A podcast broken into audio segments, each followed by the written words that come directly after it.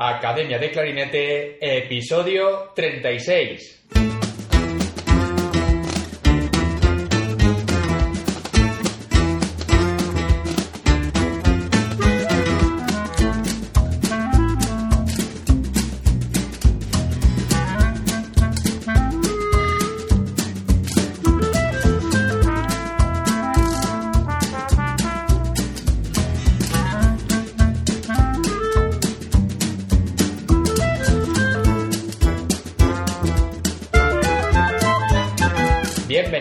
A Academia de Clarinete, el podcast donde hablamos sobre aprendizaje, comentamos técnicas, consejos, entrevistamos a profesionales y hablamos sobre todo lo relacionado con el clarinete.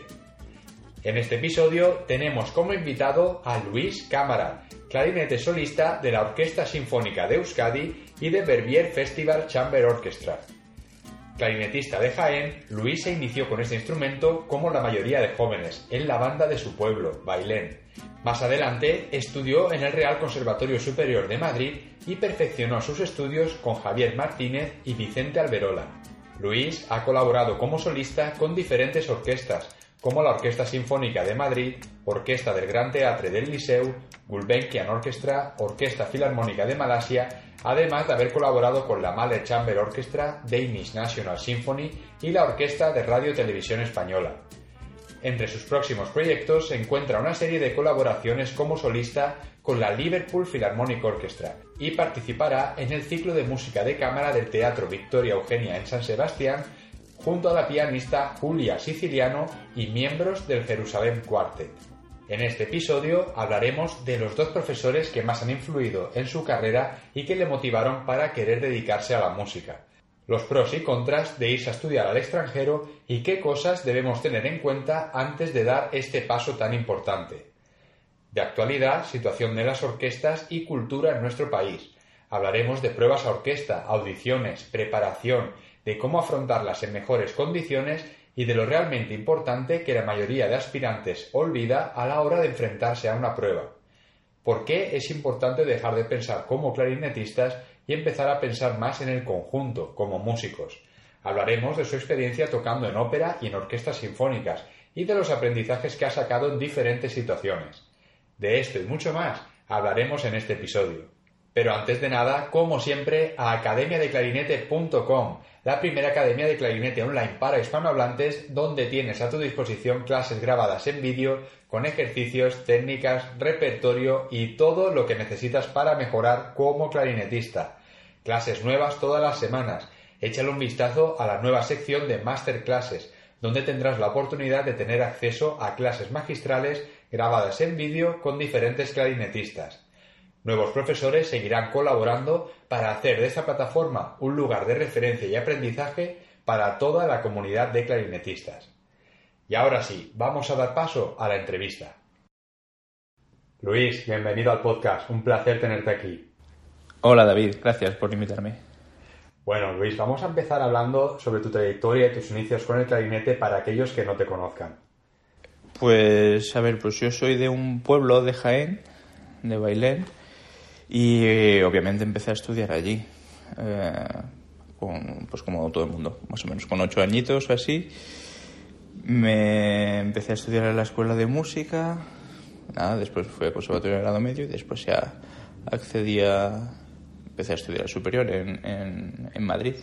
Empecé con, bueno, o sea, fue por un poco por iniciativa de, de mi padre, porque, bueno, ellos son o sea, todos mi, o sea, mi padre y sus hermanos son todos músicos, o sea, siempre han sido una familia de músicos a nivel amateur, por así decirlo, y fueron un poco, fue un poco mi padre el que me inculcó, el, bueno, el que empezó a llevarme a, la escuela de música y el que me inculcó un poco el, el la historia, empezar a tocar el clarinete. Y a raíz de ahí, pues nada, pues empecé en la banda del pueblo, y nada, y poco a poco, pues nada, eh, accedí a grado medio y de grado medio, después pues nada, a, a, superior, que me fui a Madrid. Y Luis, de la zona de donde tú eres, en Jaén, hay mucha tradición de, de bandas y de música, porque ya ha pasado por aquí eh, gente en el podcast que son también de, de esa zona de Jaén y llama la atención ¿no? que salgan tantos clarinetistas. es, es verdad que o sea, siempre se, se piensa que el, este, el rollo de las bandas y demás es una cosa un poco más de, de Valencia, ¿no? de la comunidad valenciana, o bueno, últimamente hablan mucho también de Galicia, pero, pero es verdad que justo allí eh, había muchísima muchísimo movimiento de bandas. Obviamente, o sea, me imagino que no, no, al, no al nivel de. O sea, no sacarían el número de profesionales que se pueden sacar en Valencia o, o algo así, pero, pero sí que. Sí que había bastante, bastante movimiento. Más, más que de la forma que está enfocada quizás en Valencia, es verdad que, que justo en Andalucía hay mucho, mucho hobby, mucho esto por la, por la Semana Santa. Y imagino que muchas de las, de las agrupaciones musicales y esto están también un poco enfocadas a, a este a, ese ámbito, pero sí que hay, sí que hay muchas, muchas, muchas bandas, más de lo que ahora sí viéndolo a largo, o sea, con, con, perspectiva, te das cuenta de que sí, de que sí que había un, un movimiento, íbamos a pues, lo mítico, ¿no? O sea, por ir a certámenes, eh, a concursos de bandas y demás, sí, sí. Sí que hay mucho movimiento y sí que han salido sí que han salido buenos músicos de allí también, claro. Sí, sí. sí estoy pensando, por ejemplo, eh, eh, Iván, Iván Villar, sí, claro. que, que, pasó por aquí por el podcast, mm. también, que es de, y además me dijiste que es de una zona muy cercana, ¿no? De, no, no, es, es, es de mi pueblo. Sí, sí, lo, lo, los, sí pueblo. somos los dos de... De hecho, o sea, algún tiempo coincidiríamos. Yo soy un poquito mayor que él, bueno, un poquito, bueno, bastante, o sea, igual cinco o seis años o así, sí que, sí que le sacaré. Pero sí que llegamos a coincidir en la banda, también tocando en algún, en algún momento. Sí, sí, sí. Y sí, y de por allí también es este, José, José González. José González, sí, también. Eh, así que se me vengan ahora a la cabeza. Alguno habrá más, ¿eh? O sea, habrá más gente, pero, Seguro. pero no, no me vienen ahora. Y bueno, antes has comentado que, que te fuiste a, estudiar a Madrid, al conservatorio. Cuéntanos eh, sobre esa etapa y esa experiencia de, pasar de estar en Jaén a, la capital. Pues, a ver, eh, yo cuando hice las pruebas a la superior, eh, hice las pruebas en Andalucía y en, y en, Madrid, ¿no?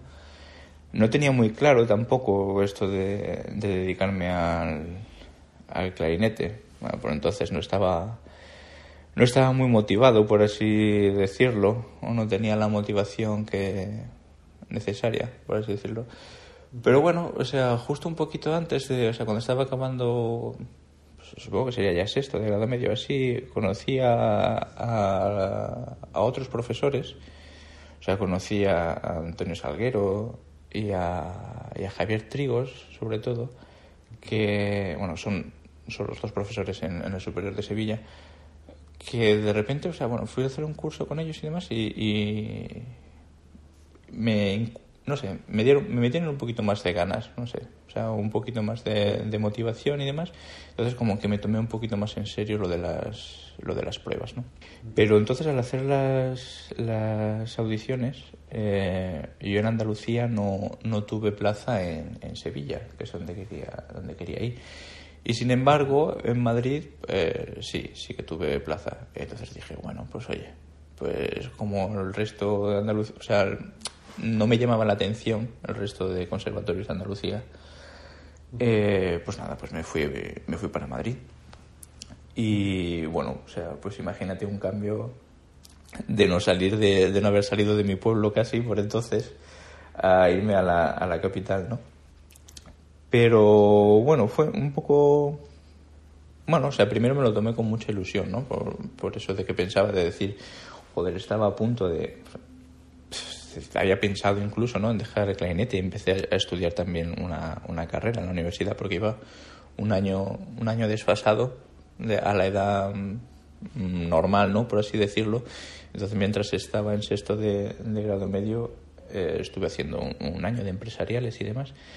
Y, y, pues eso no tenía demasiado claro. Entonces aquello de entrar en Madrid, pues, o sea, pues me, me, me animó bastante, dejé, dejé la carrera y, y allí que me fui. Y luego, pues el primer año allí en Madrid, pues bueno, quizás también por el asunto de cambiar tanto, ¿no? O sea, de pasar de, de, mi pueblo a Madrid, era una cosa muy chocante para mí también, de repente, pues todo, todo el alboroto que se pone que supone Madrid, la vida que tiene. Y no terminaba de encontrar mi sitio en el conservatorio, no, no terminaba de estar a gusto con los profesores e incluso, incluso me planteé pedir el, este, el traslado, ¿no? De decir, bueno, pues aguanto este año como sea y me voy a, y me vuelvo a, Andalucía, a Sevilla, a ver si, si pudiese tener plaza. Pero al final, nada, a través de unos amigos y tal me dijeron, pero no hagas eso, hombre, pero que aquí no vas a estar en un sitio mejor que aquí. Y esa, o sea, y eso que parece que fue un, una, una, chorrada, ¿no? Una, una, una, conversación así normal, ¿no? Con, con, un amigo, fue lo que realmente cambió, o sea, fue lo que realmente cambió mi vida, ¿sabes? Porque no tenía ningún tipo de así de aspiración, ¿no? A, a, no me imaginaba eh, estar trabajando en orquesta ni nada de esto. Y ese de decir, quédate, que en Madrid hay mucha gente, en Madrid hay muchas orquestas, el ambiente es distinto, tal. De repente me, me llevaron a conocer a otros, a otros profesores fuera del conservatorio y eso fue lo que realmente, o sea, cambió todo, toda, toda mi visión de, de cómo tenía yo enfocada eh, la música o el clarinete, por así decirlo. Y de repente, o sea, mi, mi vida dio un vuelco de total. O sea, fue un cambio radical. O sea, empecé a entrar en, bueno, en orquestas jóvenes y demás y tal. Y de repente, pues mira, pues al final acabé trabajando en una orquesta que era, vamos, al principio cuando estaba si me, lo, si me lo preguntas en sexto de grado medio, yo te diría, no, o sea, ya veremos si acabo la música, ¿sabes? Si acabo la, la carrera. Sí, sí. Y al final, mira, sí. Y Luis, vamos a hablar ahora de estas personas que, que impulsaron tu motivación. ¿Quiénes fueron? Pues, eh, en primer lugar, bueno, o sea, cuando estaba, hablé con esta persona y, me, y le dije que quería, quería pedirme el traslado este a Sevilla y demás. Y me dijo, ¿por qué no conoces, por qué no vas a conocer a, a, Javi, a este chico, el chico solista de, de Radio Televisión? Por entonces, eh, cuando me lo dijo, claro, igual él, Javi llevaba un año, quizás en la orquesta, porque Javi entró en la orquesta en 2000, 2009 y yo entré en el conservatorio en, en, en 2008. No, no, claro, Javi, no, perdón, Javi entró en 2008, eso es. Y, y entonces, pues, eh, llevaba nada en la orquesta. Dice, y, y, este chico me dijo, yo he estudiado con él, eh, coincidimos, y la, la, verdad es que es un... Ve que te va a, a, gustar, ya verás. Y entonces empecé a estudiar con él, ve, contacté con él y empezamos a dar, a dar clases. Y, y, joder, o sea, y fue, vamos, o sea, vi la luz. Y justo cuando estuve, llevaba un tiempo con él, me dijo, oye Luis, ¿por qué no vas a dar clases con, con la otra persona que es, que es Vicente Alberola? Y, y, yo dije, joder, o sea, yo siempre había escuchado de Alberola como que era algo completamente inaccesible, ¿no? O sea, pues que igual deberías de ser muy bueno para ir a dar clases con él, que yo no me veía... Y dijo, ¿qué va? Eh, olvídate, hombre. Dice, toma, eh, porque a su vez fue, fue alumno suyo eh, dijo, toma, llámale, ponte en contacto con él y dile que, que, que, vas de mi parte y verás que no vas a tener ningún, ningún problema. Y efectivamente, y así fue. Eh, empecé a estudiar también con él y lo bueno fue que pude, eh, yo seguí siempre estudiando como con los dos, ¿no? O sea, una manera de, bueno, de tener visiones distintas, o sea, con, como con el mismo objetivo, pero enfocado de, desde dos perspectivas distintas. Y, y, fue, bueno, fue lo que, no sé, me hizo cambiar toda, todo, toda mi visión de la, de la música, como de, de, la manera de tocar el clarinete que yo tenía, que tenía hasta entonces. Y fueron los que me abrieron las puertas de, de todo, me animaron, fueron los que me vieron ese potencial que quizás yo tenía ahí, pero que no habían sabido eh, sacar otra, otra gente. Y, y funcionó, la verdad es que funcionó. Y Luis, si hay algo que tú destacarías eh, cuando empezaste a trabajar con estos dos profesores, que tú ahora mismo pienses y digas, mm, gracias a el haber trabajado esto en concreto con estos profesores, eh, hoy en día estoy donde estoy. Pues quizás, o sea, en el, en el caso de, por ejemplo, de Javi, Javi es una persona que, que domina el clarinete o sea, de una manera como muy poca gente he visto. O sea, muy poca gente creo que haya en, en España que pueda dominarlo como él. O sea, dominio de control técnico. Y, y él, o sea, él me vio, o sea, como que yo tenía como esa... O sea, siempre había un, un este, un, hubo, por esa época había un anuncio en la tele que era de unos, de unos, unos neumáticos o no sé, que decían la fuerza sin control no vale de nada. Y entonces él, él me, me, me, vio un poco de esto, o sea, como que yo tenía ese potencial, que de repente era capaz de hacer cosas así, eh, muy tal, pero solo de, o sea, de, de, chiripa, ¿no? Por así decirlo, ¿no? Entonces él me quiso como concentrar toda esa fuerza desbocada que yo tenía, o sea, de una manera muy muy muy ordenada, ¿no? Por así decirlo, muy control o muy controlada. Entonces, o sea, eh, bueno, o sea, básicamente es, o sea, él, él me aportó como la, la, técnica, ¿no?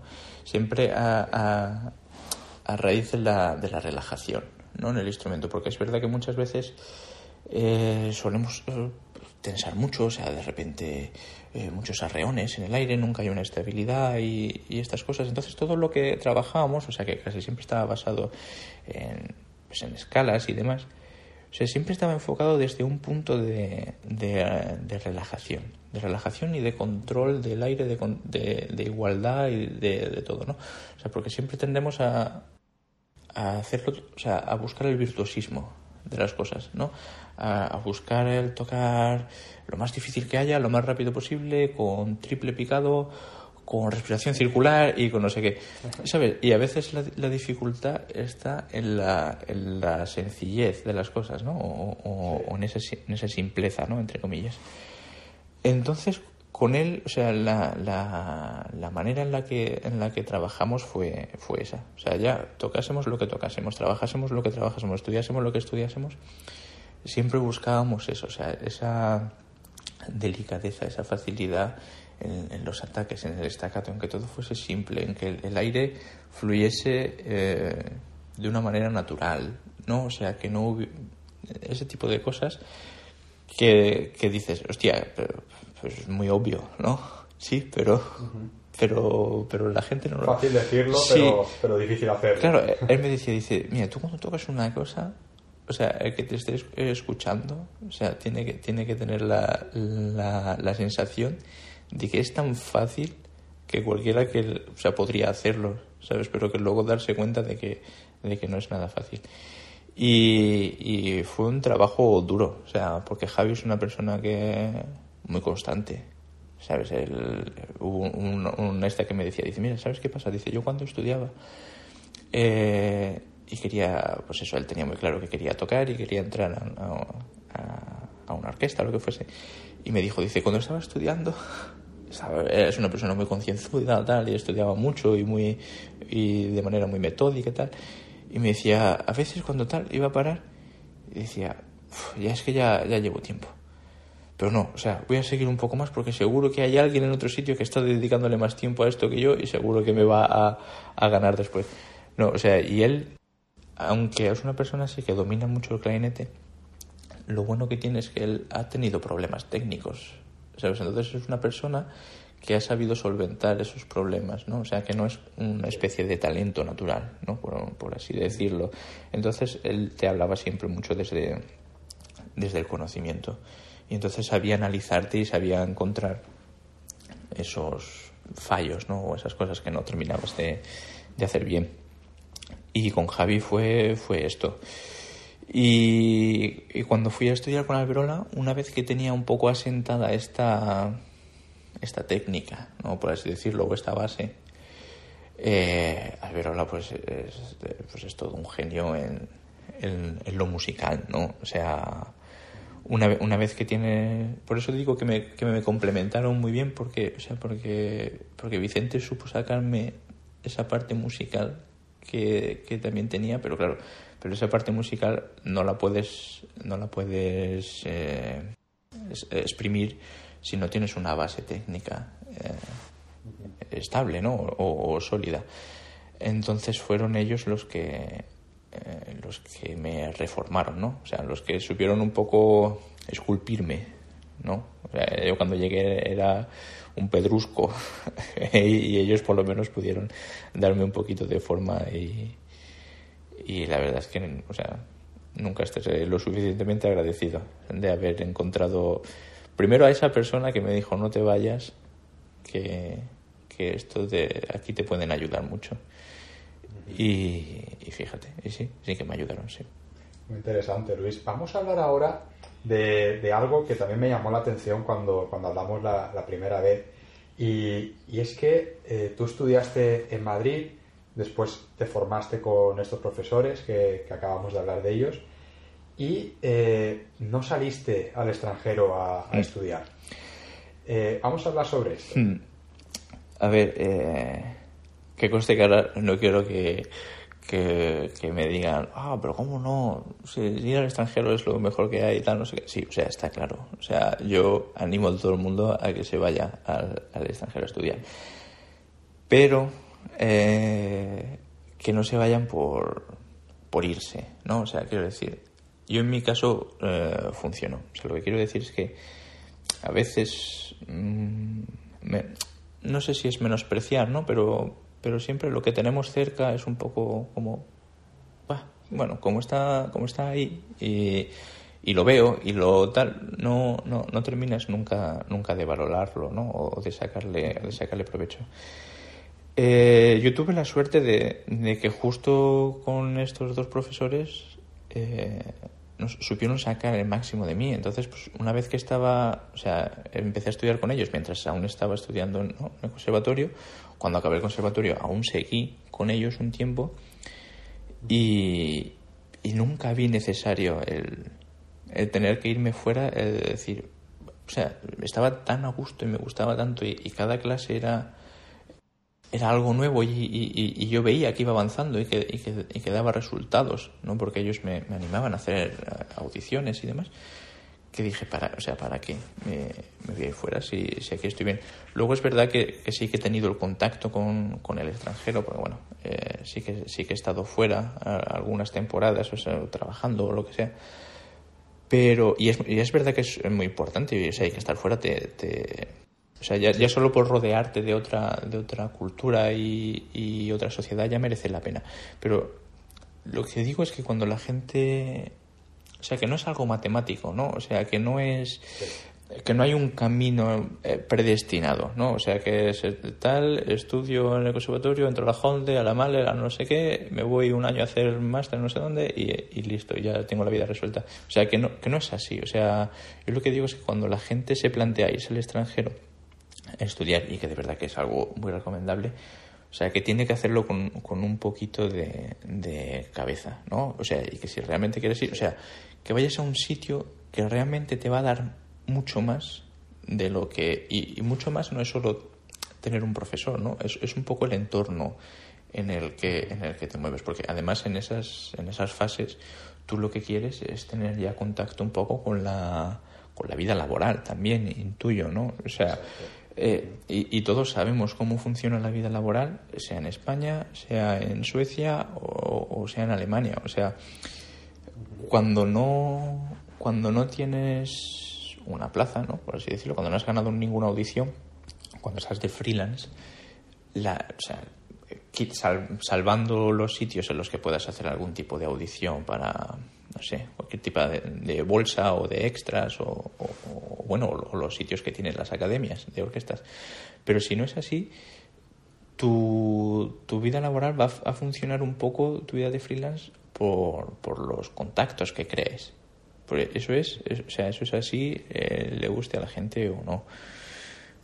Mm, entonces, o sea, si tú te vas a un sitio donde prefieres estar estudiando un máster, yo qué sé, o sea, no sé decirte, en un pueblo de Alemania, por decir que estar estudiando fuera, o sea, no, no, no le veo sentido, o sea, pero si te vas a un sitio donde tienes, eh, tienes más orquestas, tienes posibilidad de acceder a, un practicum de estos, eh, tienes posibilidad de, de, ir desarrollándote profesionalmente y además estás con buenos profesores, eh, entonces tiene todo el sentido del mundo, pero si si, si es así, irte por, por irte, pues a veces no le veo. O sea, lo que, lo que quiero decir es que no que no es una fórmula matemática y que entonces, o sea, y que, y que no por irte al, al extranjero vas a conseguirlo todo y por, ni, ni, por quedarte en España vas a ser un fracasado. O sea que siempre es que lo que busques sea realmente algo que te vaya, que te vaya a, a, a aportar.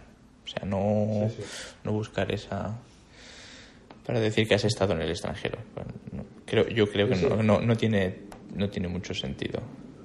Exacto, sí, estoy de acuerdo contigo, Luis, porque lo que funciona para una persona no tiene por qué funcionar para los demás. Mm.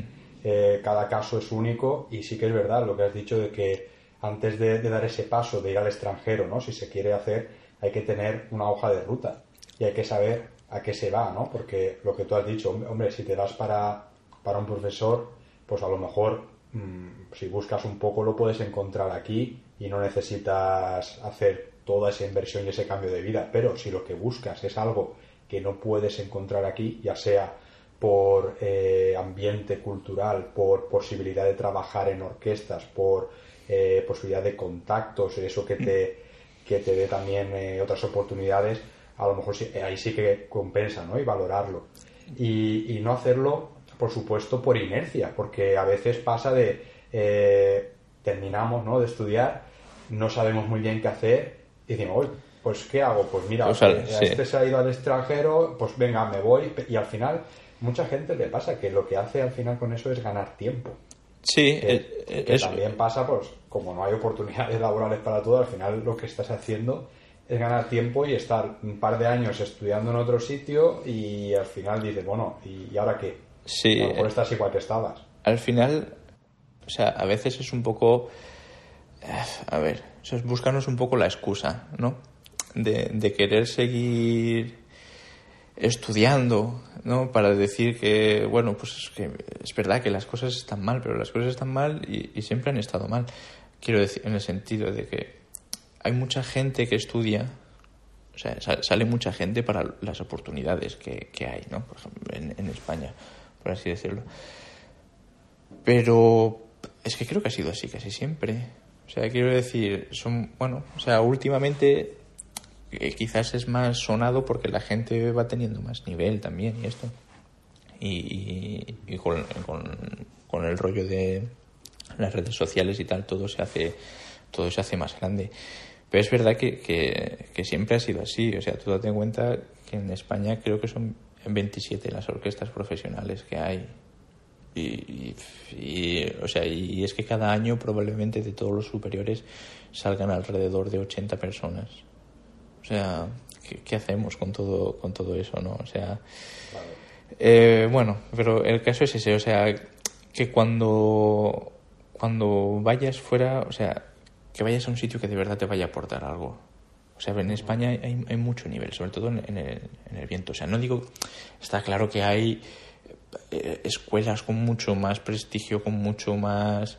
O sea, no, no estoy diciendo que prefieres que, que, que, te quedes en España a estudiar con no sé quién en vez de irte a la cara ya en Berlín. Yo qué sé. O sea, pero que quiero decir, pero que, que, el, que tiene que estar claro lo, lo, los objetivos, no, no esto de irte un poco por decir, bueno, pues así mientras tengo dos años más de margen a ver si, si mejora la situación por sí sola. Y es que tampoco es así, ¿no? O sea, porque si tú te quieres ir haciendo un hueco, por lo menos, o, que, o quieres estar viviendo de freelance, porque al final cuando acabes, o sea, en España, o sea, si quieres volver a España, estoy hablando, cuando acabes de estudiar en donde sea que hayas ido a estudiar, vas a volver de freelance, porque en España no hay, no hay ningún tipo de sistema similar a lo que pueda haber.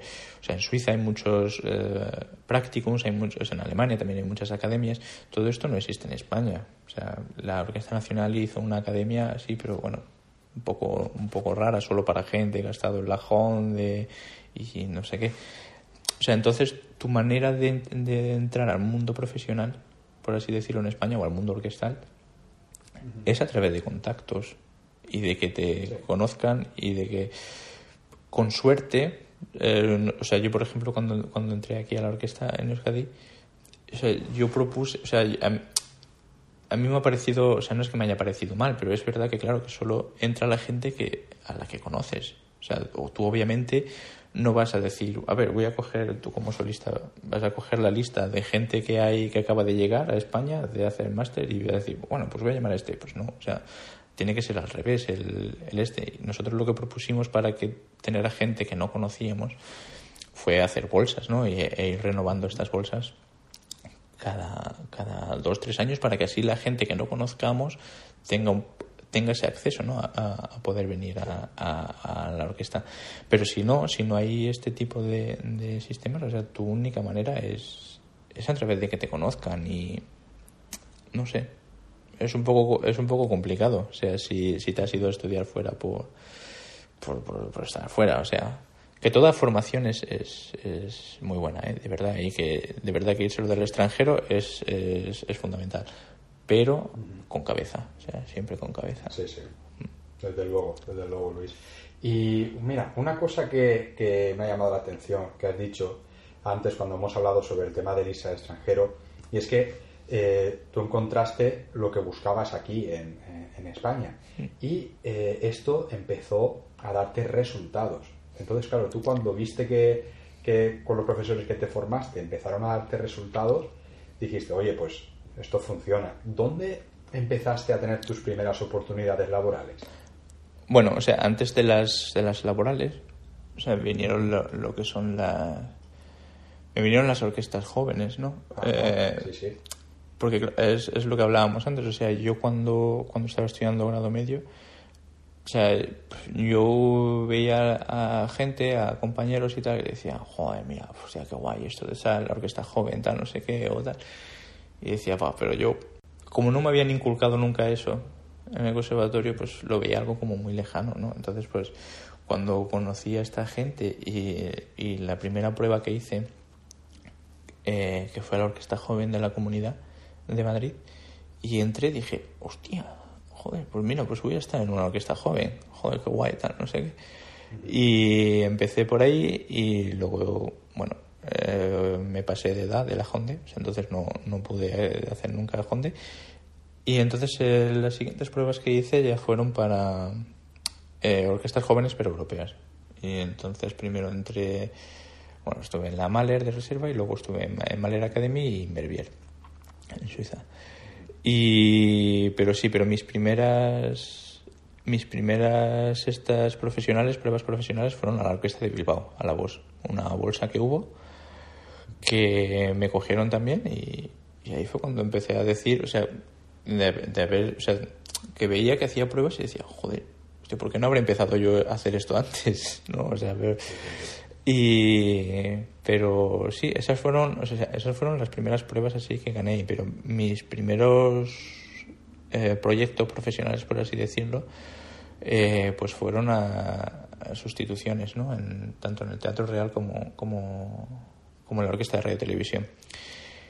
Y, y bien, o sea, la verdad es que ha sido lo que me ha lo que me ha formado también como músico, o sea, porque justo nada más acabar el superior tuve mi, o sea, mi profesor por entonces, este Vicente Alberola, me dijo, oye, hay un ensayo que no puedo ir, a ver si puedes, si puedes, estarías libre para ir a cubrírmelo y tal.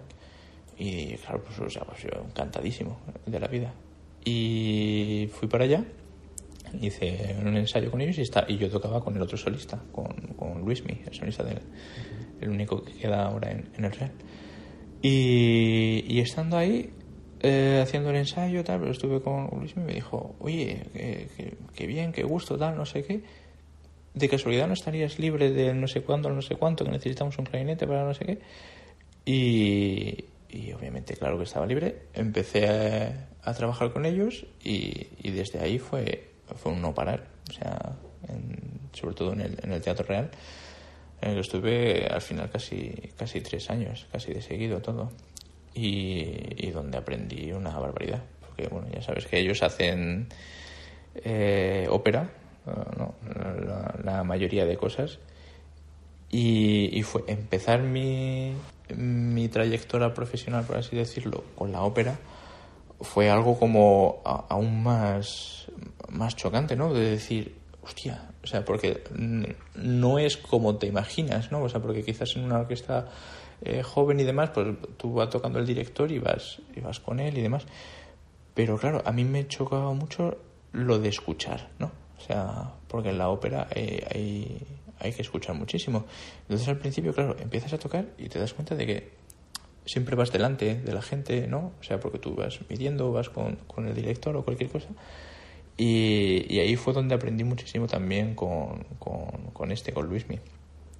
A, a, tocar en ópera y, a escuchar. Y entonces a escuchar el texto de, de los cantantes y, y, esperar. O sea, a veces tenías que esperar muchísimo para, para llegar a la, a la caída. Y no, primero, o sea, tú escuchas que siempre los contrabajos van a caer antes, antes que tú, eh, siempre concertino, percusión, atral, siempre te van a dar la base.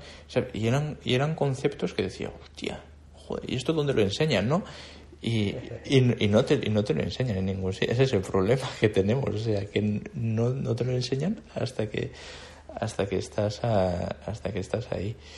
Pero bueno, o sea, eh, la verdad es que eso me curtió me curtió muchísimo porque fue una manera de empezar en el mundo profesional muy eh, muy heavy, ¿no? O sea, en Madrid hay muchas orquestitas así de, de bolo y de y demás y quizás lo natural hubiese sido pues hacer este tipo de cositas así un poco menos profesionales por así decirlo de alguna manera pero no pero fue acabar el conservatorio e, ir al, al teatro real que fue suerte o algo así, puede ser, ¿no? Pero bueno, pero también fue la casualidad de, estar en ese momento ahí.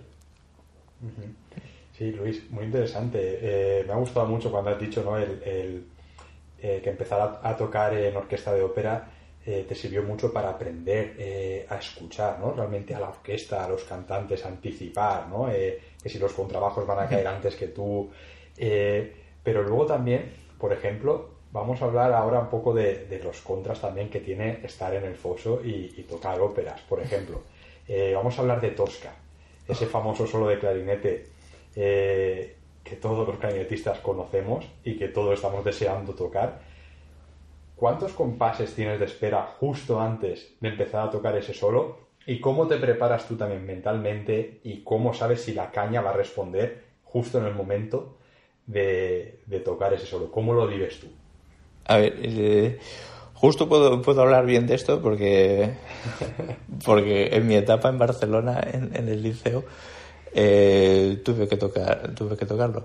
Como dices, o sea, los contras de la ópera, por llamarlo de alguna forma, son quizás es que, o sea, la manera en la que se hace ópera aquí en España es un poco repetitiva, ¿no? Por así decirlo, porque de repente te plantan grandes títulos estos y, te meten, pues yo por ejemplo cuando hice el Tosca, o sea, hicimos 17 funciones, más sus dos generales, más sus pregenerales, más las veces que la haces de arriba abajo, así en ensayos de italiana, más las veces que haces ensayos. O sea, tú imagínate esto eh, aglutinado en un mes, ¿no? O sea, es, o sea, te sale el solo ese al final por las orejas, ¿no? Eh, acabas, acabas un poco odiándolo, entre comillas.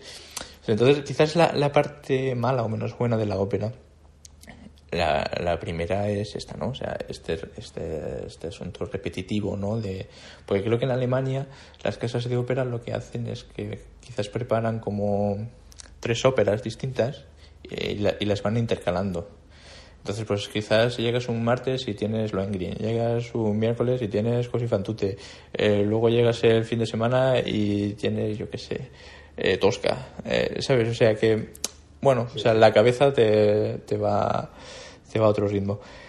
Pero el principal problema, o sea, a nivel orquestal, y, yo pienso, es el, el, acomodamiento, ¿no? O sea, el, conformismo de que como estás ahí escondido, en un, en un foso, no te ve nadie, que estás, o sea, que es un, un acto muy repetitivo, que siempre estás eh, tocando lo mismo durante un mes, pues es un poco contraproducente para, para bueno, para evolucionar, ¿no? O sea, porque estás siempre eh, siempre esto. Pero es verdad que luego a veces tienes estas cosas, ¿no? De, de tener que tocar eh, muchos muchas veces es cuando te toca un, un gran solo de repertorio o algo así. Eh, pues imagínate, o sea, justo en el caso de Tosca, eh, el solo está, al- está bastante bien entrada la ópera, o sea, está en, en el, en el tercer acto. Sí. Entonces tú, desde que, desde que empieza el tercer acto, eh, ya lo hueles, ¿no?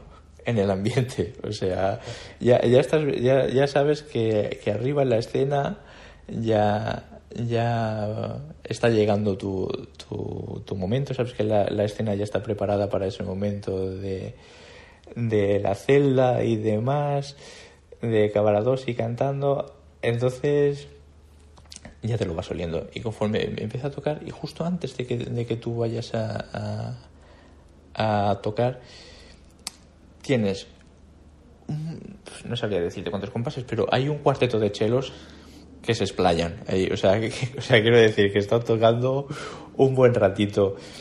Y justo la primera nota que tú tocas, este famoso La, eh, justo coincide con la última nota que te dejan los chelos y con la primera que da el arpa justo antes que tú.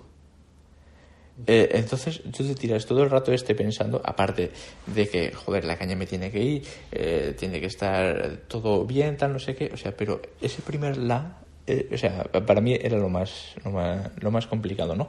Porque además sabemos que, que es una nota en el, en el clarinete que es muy fácil que, que fluctúe ¿no? en, cuanto a afinación y demás. Entonces tienes que, que andar pensando, o sea, en que justo cuando te dejan los chelos ese la, y la resonancia del último, de la última nota de- del arpa, que vaya a entrar ¿no? en, en, el, en el sitio y que no suene de repente la- la- que esté altísima o, o- o baja. Pero, pero es verdad que esa manera, el estar tanto tiempo eh, repitiendo la, la- la- las funciones, ¿no? el, el mismo repertorio, puede, puede cansarte, cansarte un poco. Entonces es uno de, de esos contras, ¿no? De decir, querer, querer estar preparado siempre, eh, tener buen, buen material, porque tú de normal puedes rodar una caña cuatro, cinco días, seis, los que necesites para antes de usarla. Incluso una vez antes de usarla en concierto, la pruebas en ensayos y demás. Pero aquí cuando te tiras un mes entero, obviamente un, un mes no puedes estar tocando una caña. Eh, tocan, para, para tocar el, el solo. Entonces, el- en tus tiempos libres tienes que ir ya preparando otras cañas para cuando una caña que te está funcionando ahora no te va a funcionar dentro de, de, de 6, 7 días o 8.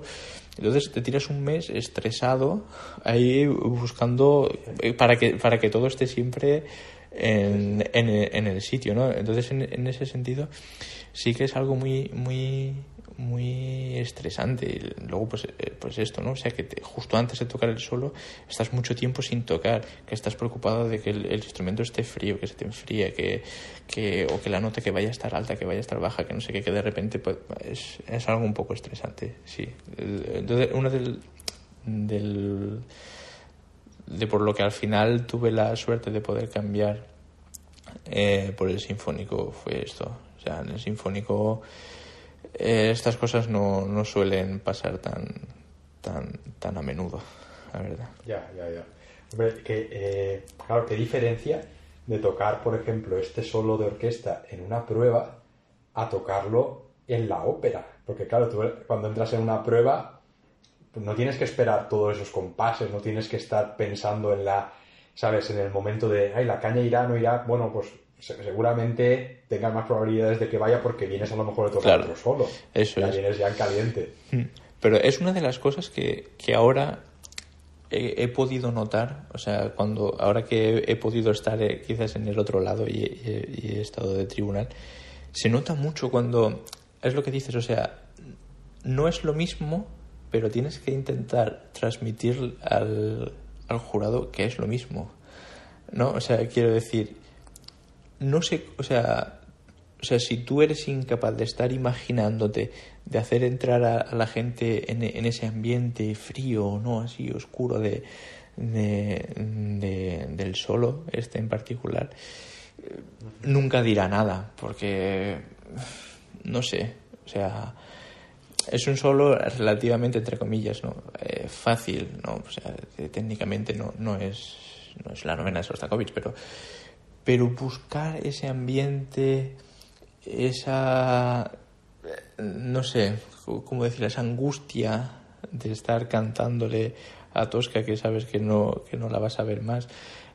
No sé, eh, es muy difícil eh, realmente, realmente transmitirlo en una, en una, en una audición. Entonces, claro, de ahí la, la, la preparación y el conocimiento que debes de, tener de, de, los solos y más de este tipo de, de, solos, porque es lo que dices. O sea, probablemente antes de Tosca hayas tocado, yo qué sé, el Barbero de Sevilla ¿sabes? De, y entonces cambias de clarinete y tal, y al final se convierte eh, como una máquina de hacer churros, ¿no? Pues tú cambias tal, y ahora toco el Vero Sevilla, ahora pongo un clarinete en la, y ahora toco Tosca, y ahora cambio y toco la Fuerza del Destino, y ahora cambio y toco la Sexta Beethoven, ¿sabes?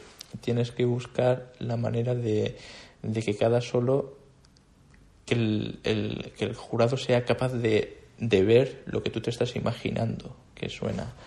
¿no? Eh, por eso por eso es tan tan complicado, yo creo. Sí, sí, muy interesante, Luis. Mm.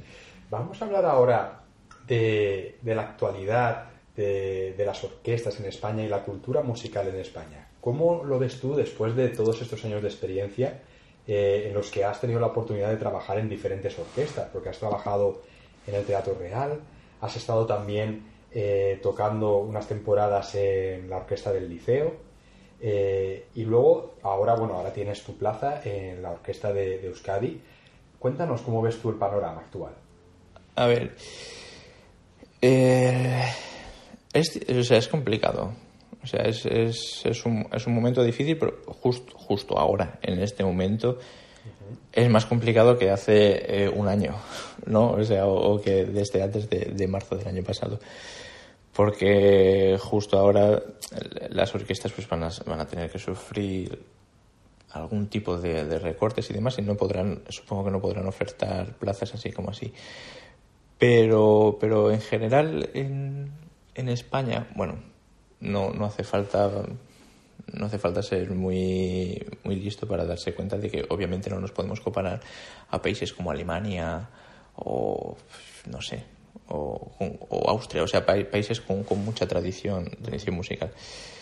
Eh, pero bueno, o sea, sí que pienso, o sea, sí que ha habido temporadas que, he estado fuera, por ejemplo, o sea, cuando estuve en Lisboa, en Gulbenkian, y ves cómo funcionan las cosas, y siempre se idealiza un poquito, ¿no? El, el asunto de, de que fuera todo funciona mejor y que fuera todo es mejor y es un poco como lo mismo que con lo de estudiar fuera, ¿no? Eh, está claro, o sea, está claro que todo funciona mejor, o sea, que todo funciona mejor porque lleva mucho tiempo.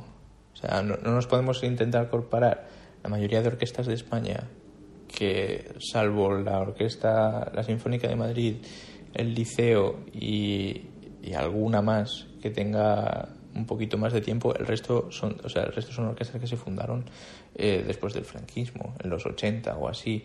O sea, quiero decir que tienen muy poca, muy poca, muy poca tradición. De hecho, o sea, yo he entrado en la orquesta por un miembro fundador de la orquesta. O sea, quiero decir, o sea, eh, ahí podemos ver el poco recorrido que tenemos. Eh, entonces, claro, esto en la, en la esto se transmite a la sociedad. O sea, no podemos compararnos con España cuando pues, esta Escapel de Berlín es una orquesta que tiene doscientos y pico años. O sea, no, no podemos ponernos a ese mismo nivel y pretender que las cosas sean igual aquí que allí.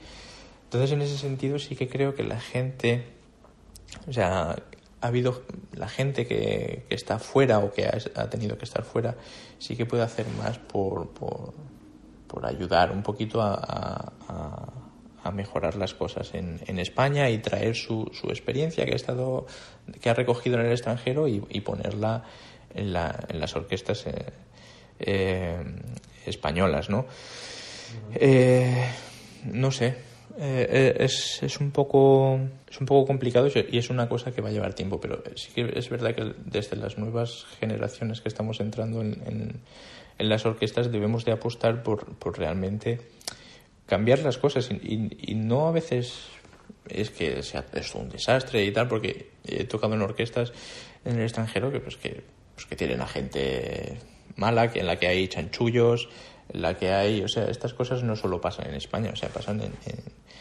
en, en, más sitios. Pero sí que creo que deberíamos de, de, intentar, la gente joven que entramos en las orquestas, cambiar. O sea, cambiar la mentalidad, sobre todo es eso, la mentalidad que tienen de, de, funcionamiento de, las orquestas españolas. Pues es verdad que a veces hay gente joven, relativamente joven, que nos hemos estado quejando de, joder, es que mira cómo funciona esto, mira cómo funciona lo otro, y luego llegamos a las orquestas y al, año y pico te has cansado y, eres igual que, lo que había, ¿no? No, no, continúas luchando. Es eso, sea, por desgracia no, no, no podemos compararnos a, a, superpotencias culturales, pero sí que podemos hacer más por, por intentar ir arreglando esto poco a poco e ir creando, hacer las cosas bien.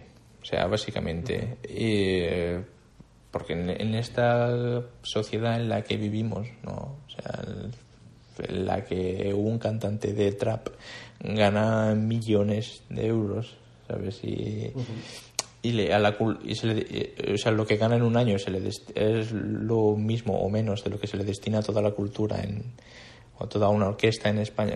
Es un poco triste, ¿no? Entonces, pero desde los propios es una cosa que tiene que cambiar desde arriba o sea es, es complicado entonces es un trabajo que tenemos que hacer muy muy concienzudo, eh, muy concienzudo.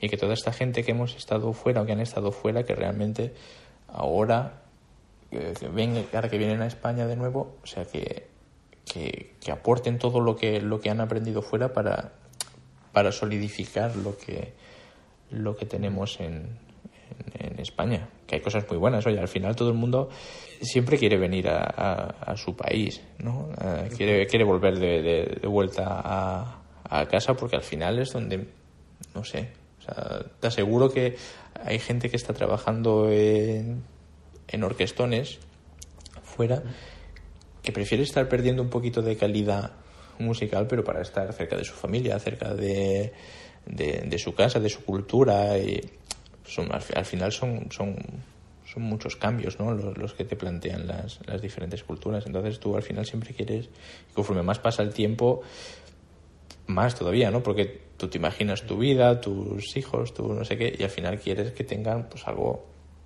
como lo has tenido tú, ¿no? O sea, no, no quieres andar en, con, con, otro tipo de sociedades o de culturas. Pero, sí, pero sí que deberíamos de apoyar lo máximo posible, de, luchar por hacer las cosas bien en, en, en España por cambiar, por denunciar las injusticias que, que, puede haber y las cosas que se hacen mal. Porque si no, mm, va a ser difícil, va a ser complicado. Sí, sí. Y Luis, tú que has tenido también la oportunidad de tocar en otras orquestas en el extranjero, al final mm, tú eres una de estas personas de lo que hablábamos antes, ¿no? que ha priorizado también un poco eh, el tema personal al, al profesional, ¿no? Al volver a casa. Sí, justo, justo por ejemplo, en justo aquí en, en, nuestra orquesta nos ha venido gente, pues igual que tuvieron suerte, o sea, que fueron muy... Eh, se prepararon mucho, estudiaron fuera y acabaron en, en, orquestas muy buenas, en la orquesta de Hong Kong, en NDR de Hamburgo, en, en Royal Stockholm de Suecia, pero al final llega un momento que dicen, hostia, eh, pues igual ahora quiero plantearme otra cosa y quiero hacer una vida, ¿no? Y, hicieron las pruebas en nuestra orquesta y acaban de volver. Entonces ellos mismos, ahora nos están transmitiendo toda su, su experiencia eh, que han tenido. Oye, mira, pues esto en Estocolmo se hacía así, o esto en, en Hamburgo se hace así y tal. Entonces también a, los jefes y tal les hace, ah, hostia, ah, claro, es que nosotros llevamos 40 años haciendo las cosas así, ya, pero es que eh, si miras fuera tal, no sé qué, ahora esto es así, ah, bueno, vale, pues. Y es un poco la manera de, de, ir evolucionando. Y al final tampoco nos olvidemos, ¿no? O sea, de que está claro que la música es un es una cosa maravillosa, ¿eh? Y que es un trabajo súper vocacional y, que es algo maravilloso, pero es un trabajo a, fin de cuentas, ¿no? Eh, eh, quiero decir, es un, es un, servicio que tú das a la sociedad por el que eres remunerado. que también eh, hay que quitar un poco la cabeza esta de la idealización, idealización de la música, ¿no? O sea, de como de que somos unos seres eh, superiores, ¿no? Porque, porque somos músicos y somos... Está muy bien y que te, te, te forma muy bien como persona, ¿no? Y, y, que te hace realmente saber expresarte mejor y expresar tus, tus sentimientos, ¿no? Que, esto a veces en la sociedad que estamos no, no, no es fácil. Pero, o sea, no olvidar de verdad que es, que es un trabajo, o sea, porque al final hay, hay gente que, que, vive por y para la música y que todo es la música y que está eh, en la orquesta y que luego cuando tiene un tiempo libre se va al conservatorio y que luego en, el poco tiempo libre que le queda hace una masterclass en no sé qué y no sé dónde y tal. Y dice, hostia, eh, ¿qué clase de vida es esa también? ¿no? O sea, quiero decir que que la vida es algo es algo más y que si y que si puedes vivir de la música o sea de verdad o sea somos unos privilegiados de la, de la leche, ¿no? Porque es eso, o sea, yo voy a trabajar a veces y digo, madre mía, o sea, pienso en la gente que realmente tiene que trabajar y, y, piensas lo, lo, afortunado que eres, porque yo voy a trabajar y no siento que estoy trabajando, o sea, yo disfruto una barbaridad y me lo paso genial. Y luego encima al final de mes pues me pagan y digo, ¿sabes? O sea, que se trata un poco de, no sé, de de ver que no somos más que, que, un médico, ¿no? O sea, el médico cuando acaba de trabajar, pues a lo mejor juega al pádel o, o, se va a la montaña o hace lo que sea, ¿no? A veces nosotros tenemos ese, esa cosa de que acabamos el ensayo y cuando vamos a casa estamos hablando del ensayo y luego por la noche quedamos con amigos para hablar del ensayo y del, para hablar del solista que viene la semana que viene y de no sé qué. Y es como que estamos metidos ahí en nuestro en nuestra burbuja musical, mundo, ¿no? Y, y, es una cosa como a veces que decir, hostia, pero es que igual que, eso a veces no nos hace ser felices, porque estamos todo, todo el tiempo eh, hablando de lo mismo y tal, no sé qué, quejándonos de que es que este no puede tal, porque es que yo no consigo afinar con este, porque no. Claro, no puedes afinar porque es una persona que tiene 60 eh, años y que a saber las circunstancias que ha pasado en su vida, o a saber cómo está en su casa. O sea, quiero decir que tenemos que ser un poco más conscientes de, de lo que somos también, ¿no? O sea, que, o sea, de verdad que somos súper afortunados por hacer lo que, lo que hacemos y que es una, un, un gustazo, pero que, oye, al fin y al cabo somos, somos uno, un engranaje más de, de, la, de la sociedad en la que vivimos. ¿no? Sí, sí, sí. Eh, muy buena reflexión, Luis. Y, yo creo que, que, muchas veces nos falta ese trabajo, eh, en el que yo me incluyo también, de mirar hacia afuera, porque muchas veces, como has dicho, estamos mucho en nuestra burbuja y pensamos que en nuestro, en nuestro mundo, ¿no? como músicos, pensamos que todo gira en torno a eso. Mm. Y, no es así, no es así. Como has dicho, somos simplemente una parte más del engranaje de toda la sociedad. Y creo que, eh, hace falta, hace falta a veces salir de esa burbuja y mirar qué es lo que está pasando fuera porque vivimos a veces en nosotros mismos. Sí, sí, sí, sí.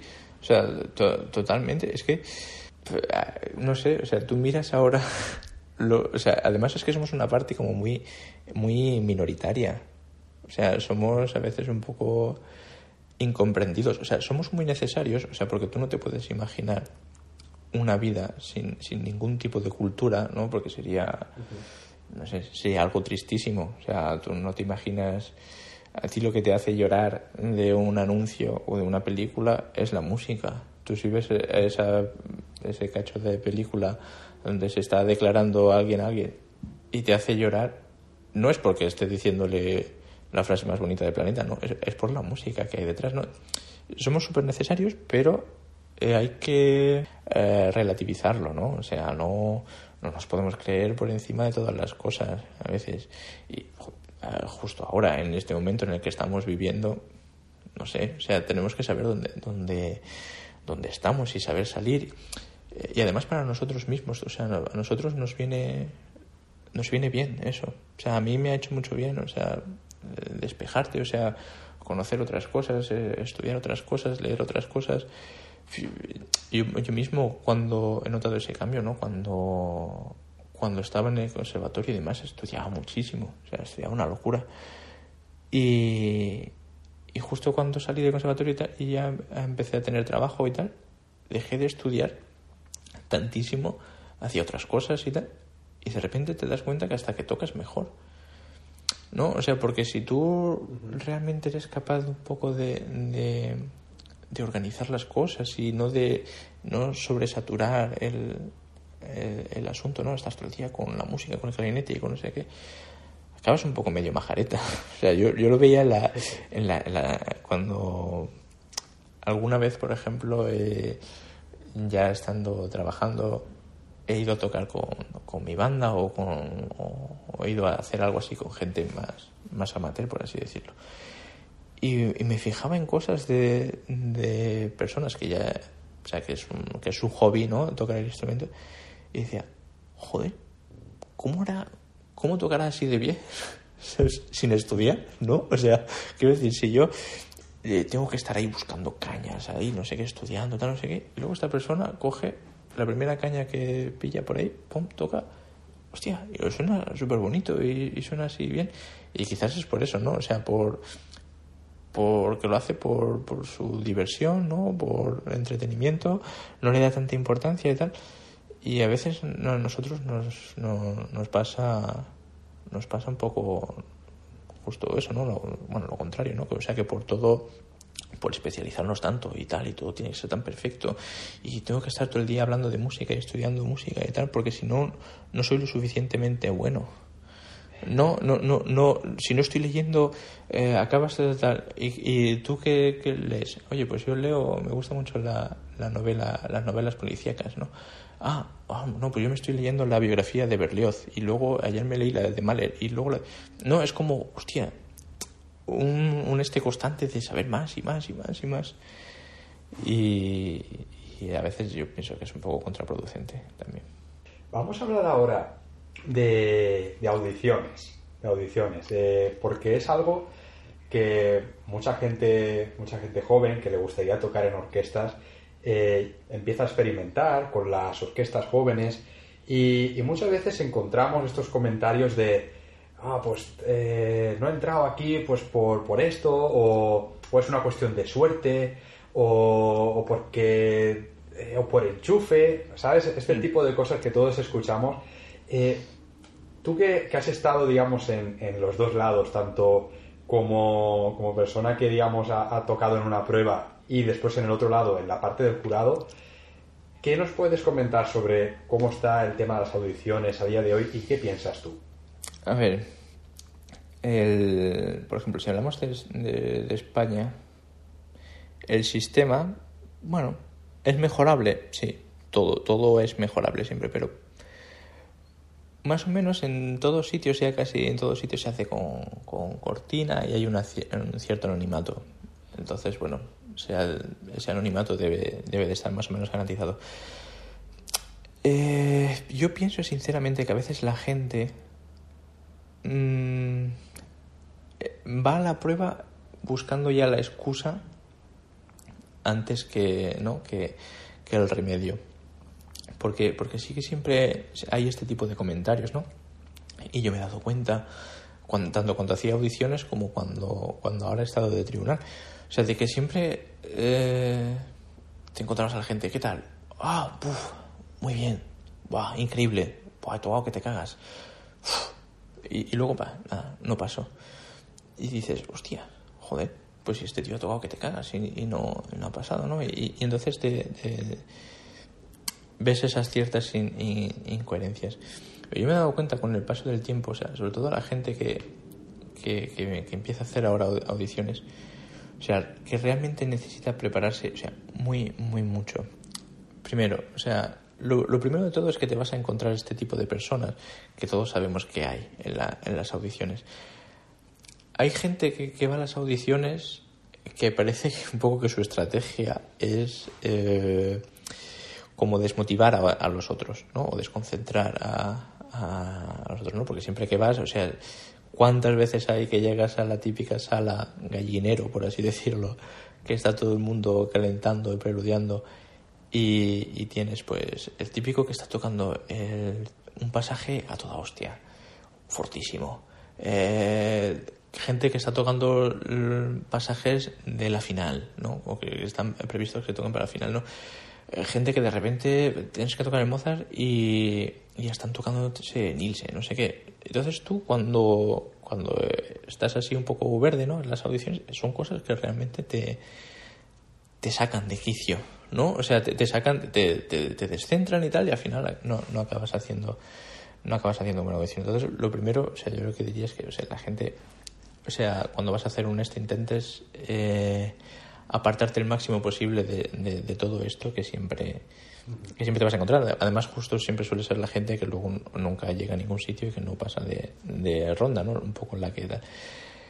Y, pero sí que veo, o sea, que en general hay, hay poca, creo que hay poca preparación, o sea, de, de, de, de los candidatos, ¿no? O sea, poca preparación concienzuda, ¿no? Por, por, así, por así decirlo. Date cuenta que cuando tocamos en una audición eh, pasan, no sé, 50, 60, 70 personas, a veces más, incluso tocando lo mismo. O sea, ¿cómo puedes hacer para, para destacar, no? Entonces la gente lo que piensa a veces es en eso mismo, ¿no? En, en querer hacer algo para destacar, ¿no? En, en plan, quizás pues si todo el mundo va a tocar el Mozart normal, yo voy a hacer aquí de repente un, piano súbito, o este pasaje que siempre es le, legato lo voy a hacer estacato, o voy a hacer, o voy a tocarlo mucho más rápido, a ver qué, pasa, o, voy a de repente meter una cadencia así y tal, para hacer algo distinto, ¿no?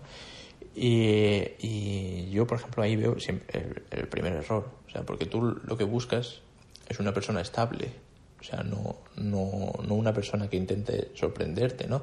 Entonces, la gente no, no tiene, veo que le falta esa, esa concepción de, de decir, no, voy a hacerlo todo bien, que esté todo bien medido, todos los ataques eh, suaves, todo rítmicamente muy ordenado, todo muy bien afinado, intentando mantener una afinación correcta todo el tiempo, un discurso natural, una homogenización del aire, que todo esté bien, o sea, dentro de un estilo o sea, creo que, creo que la gente no, no, no está, o sea, no, no llega a prepararse de esa manera. Estudia, porque estudian mucho y, y se estudian toda la prueba y se estudian muchísimo, pero a veces, o sea, no le dedican el tiempo necesario justo a eso, a la primera ronda, ¿no? O sea, que, que al final es, es, un poco la más, la más importante, o sea, porque ¿de qué te vale tener los solos de la última ronda Mm, de la leche si, si el Mozart no está bien, no está bien afinado, no está, no, o sea, creo que, que no hay una, una, idea clara de cómo se tienen que, que, afrontar las audiciones. Entonces, por eso siempre hay tantas quejas, siempre hay ese, ese rollo de, no, es que claro, es que este ya estaba colaborando, o no, este. O sea, como buscar siempre, antes que mirar para sí mismo y decir, joder, ¿qué he hecho mal? Siempre está el, el, el buscar la, la excusa, el echarle culpas a, a factores externos, a decir, eh, no, es que claro, es que, joder, yo es que yo he tocado en el mismo grupo, o es que delante mío ha tocado Menganito o ha tocado Fulanito, y entonces, claro, eso me ha penalizado, o claro, y es que luego otro eh, ha tocado al lado de Menganito y de Fulanito, entonces, claro, a eso le ha venido muy bien, ¿no? O sea, siempre se, se intenta, y no nos miramos eh, para nosotros mismos, pero yo lo que he visto, o sea, cuando he estado de tribunal, es que quien toca bien o sea, quien toca las quien toca bien, o sea, acaba ganando. O sea, es una cosa que además lo notas desde la, desde la primera, desde la primera ronda. o sea, quien toca bien me refiero a quien tiene estas cosas, estas cosas claras, ¿no? O sea, que tú ves que es un bloque tocando, no es alguien que, que, que intenta que intenta hacer esto. Entonces, bueno, o sea, yo sí que mm, le diría a la gente, o sea, que tiene que tener un estudio, o sea, mucho más concienzudo, mucho más sesudo, ¿no? En ese, en ese, en ese sentido. Y yo creo que no, que no, no la mayoría no, no lo están, no lo están haciendo. Porque luego está claro que hay, que hay factores externos, ¿no? Que, que te pueden influenciar. O, pues, que te levantes mal ese día, que se te peguen las sábanas y te duermas, que te pongas unos zapatos y te queden estrechos, o que te pongas un... no sé, o sea, hay, hay muchas cosas que, que, que, no están no están a tu alcance, ¿no? Y está claro que, que, que en cierto modo sí que a veces puede influir, pues quién toca antes, quién toca después, sobre todo si hacen grupos, porque hay, sitios donde se hacen audiciones por grupos y hay mucha gente, ¿no? Primero 15 y luego otros 15 y entonces de ahí elegimos tal, siempre hay grupos que tienen más nivel o menos tal. Vale, sí, pero pero eso al final son excusas, tú sabes cuando no sé, o creo que tenemos que ser mucho más críticos con, con nosotros mismos y, y no buscar esas especulaciones o, o, esos factores externos que, que, son la excepción, ¿no? que no sean la norma. Eh, el decir que, que, no me cogen o no paso de ronda por, por esto, o sea, no creo que creo que creo que no creo que falta un poquito de autocrítica en, en la gente, o sea, en los aspirantes y más y mucho más un estudio mucho más sesudo, ¿no? Y, y, desde, y desde la vista del, del tribunal quizás eh, bueno, o sea, pues intentar mantener siempre esa, ese anonimato. O sea, nosotros, por ejemplo, aquí en, creo que somos la única orquesta que lo hace todo, todo tapado, ¿no? O sea, todo con, con, con cortina. Y dices, ya, es que a veces necesitas ver cómo se mueve. Eh, o ver si tal, o no sé. Sí, está claro que a veces ver, viendo a una persona también te dice mucho, pero creo que no estamos preparados creo que en España no estamos preparados para, para ser realmente objetivos viendo, viendo a los candidatos. O sea, va a haber, va, va a haber mucha subjetividad. ¿no? Sí. Eh, pues siempre va a haber preferencias. O sea, yo la tendría, ¿no? Si yo veo a dos personas eh, que tocan bien y una de ellas es amiga mía, pues es que yo quiero trabajar con alguien que me caiga bien, ¿no? O sea, no quiero tener al lado a un imbécil. Pero por eso mismo está, está bien esto de, de hacer todas las rondas eh, tapadas para así realmente garantizar la, la, igualdad o la oportunidad para todos. Y luego en el periodo de prueba, pues oye, ya puedes exigir y ya puedes ver cómo, cómo, cómo hacer, ¿no? Pero, pero creo que es una, una buena idea. Y luego, pues hombre, a ver, no podemos compararnos con, con otros sitios porque no tenemos tantos recursos, pero obviamente lo ideal. El otro día justo estuve, estuve hablando con, con Pedro Franco, que también estuvisteis entrevistando aquí hace poco. Sí, sí, sí. Y estábamos hablando, bueno, teníamos unas cosas de, de, un rollo de comité artístico aquí y estaba hablando como, como hacían ciertas cosas en su orquesta y tal, y estuvimos hablando un poquito de audiciones y demás. Y claro, y es que, es que sus audiciones, pues claro, están a otro nivel. O sea, quiero decir, o sea, porque ellos hacen... Eh, en el tribunal está toda la orquesta o casi toda la orquesta eh, Luego la última ronda, si eres un tutti, tocas con, con un grupo de cámara y si eres solista, tocas durante un, un ensayo de ellos tocando los solos de, de, la final con la propia orquesta. O sea, quiero decir, esto es, es como lo idílico, ¿no? Por, por, por así decirlo, pero ahí sí que creo que debemos saber dónde estamos y, y buscar, bueno, pues buscando siempre esa, ese punto, ¿no? buscando lo máximo, buscando lo que es idílico, pero sabiendo llegar hasta donde, hasta donde podemos llegar. Obviamente eso necesita muchos recursos económicos de la orquesta, que toda la orquesta esté involucrada, que no, y justo en España no, no, no, no, no pasa esto, ¿no? Pero, pero bueno, no creo que se hagan especialmente mal, ¿no? Siempre hay casos puntuales Eh, justo ahora creo que ha habido unos rumores así extraños en, unas orquesta, en una orquesta que ha habido, en unas pruebas que ha habido en Murcia de, de timbal, ha habido un poco de polémica. Pero todo esto pasa cuando no hay telón. O sea, siempre estos rumores y estas cosas siempre se generan por, por, por el no, no, tener, no tener telón. Pero bueno, creo que a veces es más problema nuestro de los aspirantes que, de cómo están, cómo están hechas las pruebas. Siempre vas a tener poco calentamiento. Eh, o sea, nunca va a ser todo tan idílico, nunca, no va a ser como en Inglaterra. O sea, en Inglaterra está muy bien organizada, entonces a ti te dan una hora y vas a una hora y tienes tu aula para ti solo, 20 minutos, tal, pero eh, es lo mismo, o sea, son, o sea, se hacen también porque tiene más recursos, porque todo eso siempre es dinero, ¿no? Entonces no podemos comparar los recursos que tienen estas orquestas con, con las que hay aquí. Es lo mismo que con la antigüedad de las orquestas. No podemos pedir que, que una de nuestras orquestas españolas sea, funcione tan bien y esté tan asentada en la sociedad como puede estar la Filarmónica de Berlín o esta Escapel de Berlín o no sé, o sea, orquestas que llevan mucho tiempo en la sociedad, ¿no? O sea, entonces por eso digo que tenemos nosotros, que estamos en eh, las nuevas generaciones, que hemos tenido contactos con, con estas con estas orquestas donde lo hacen todo tan bien, transmitirlo aquí para mejorar eh, para mejorar todo esto en, en, nuestro país y, hacerlo realmente un, un, este un sitio llamativo. Sí, sí, muy bien Luis. Mira, volviendo antes a lo que hemos comentado al principio en cuanto a las audiciones, de que muchas veces la gente ya va predispuesta, ¿no? Eh, buscando la excusa. Me ha venido a la mente eh, una serie en Netflix que vi hace unas semanas, la, vi terminar, que es la de, la de Jordan, que se llama El último baile. No sé si la has visto. no, no la he visto, pero... Eh, pero... Muy, buena serie. A los que nos gusta así el baloncesto y, bueno, a, mí la verdad que me traía muy buenos recuerdos de, de ver otra vez a Jordan ahí en el 98, 97, cuando yo empecé un poco a, a ver los partidos en la tele. Y, y, hay, y, hay, una escena en el último capítulo donde, donde están eh, varios de los compañeros del equipo están haciendo eh, están haciendo unos tiros pero desde mucho más lejos de la línea de triple.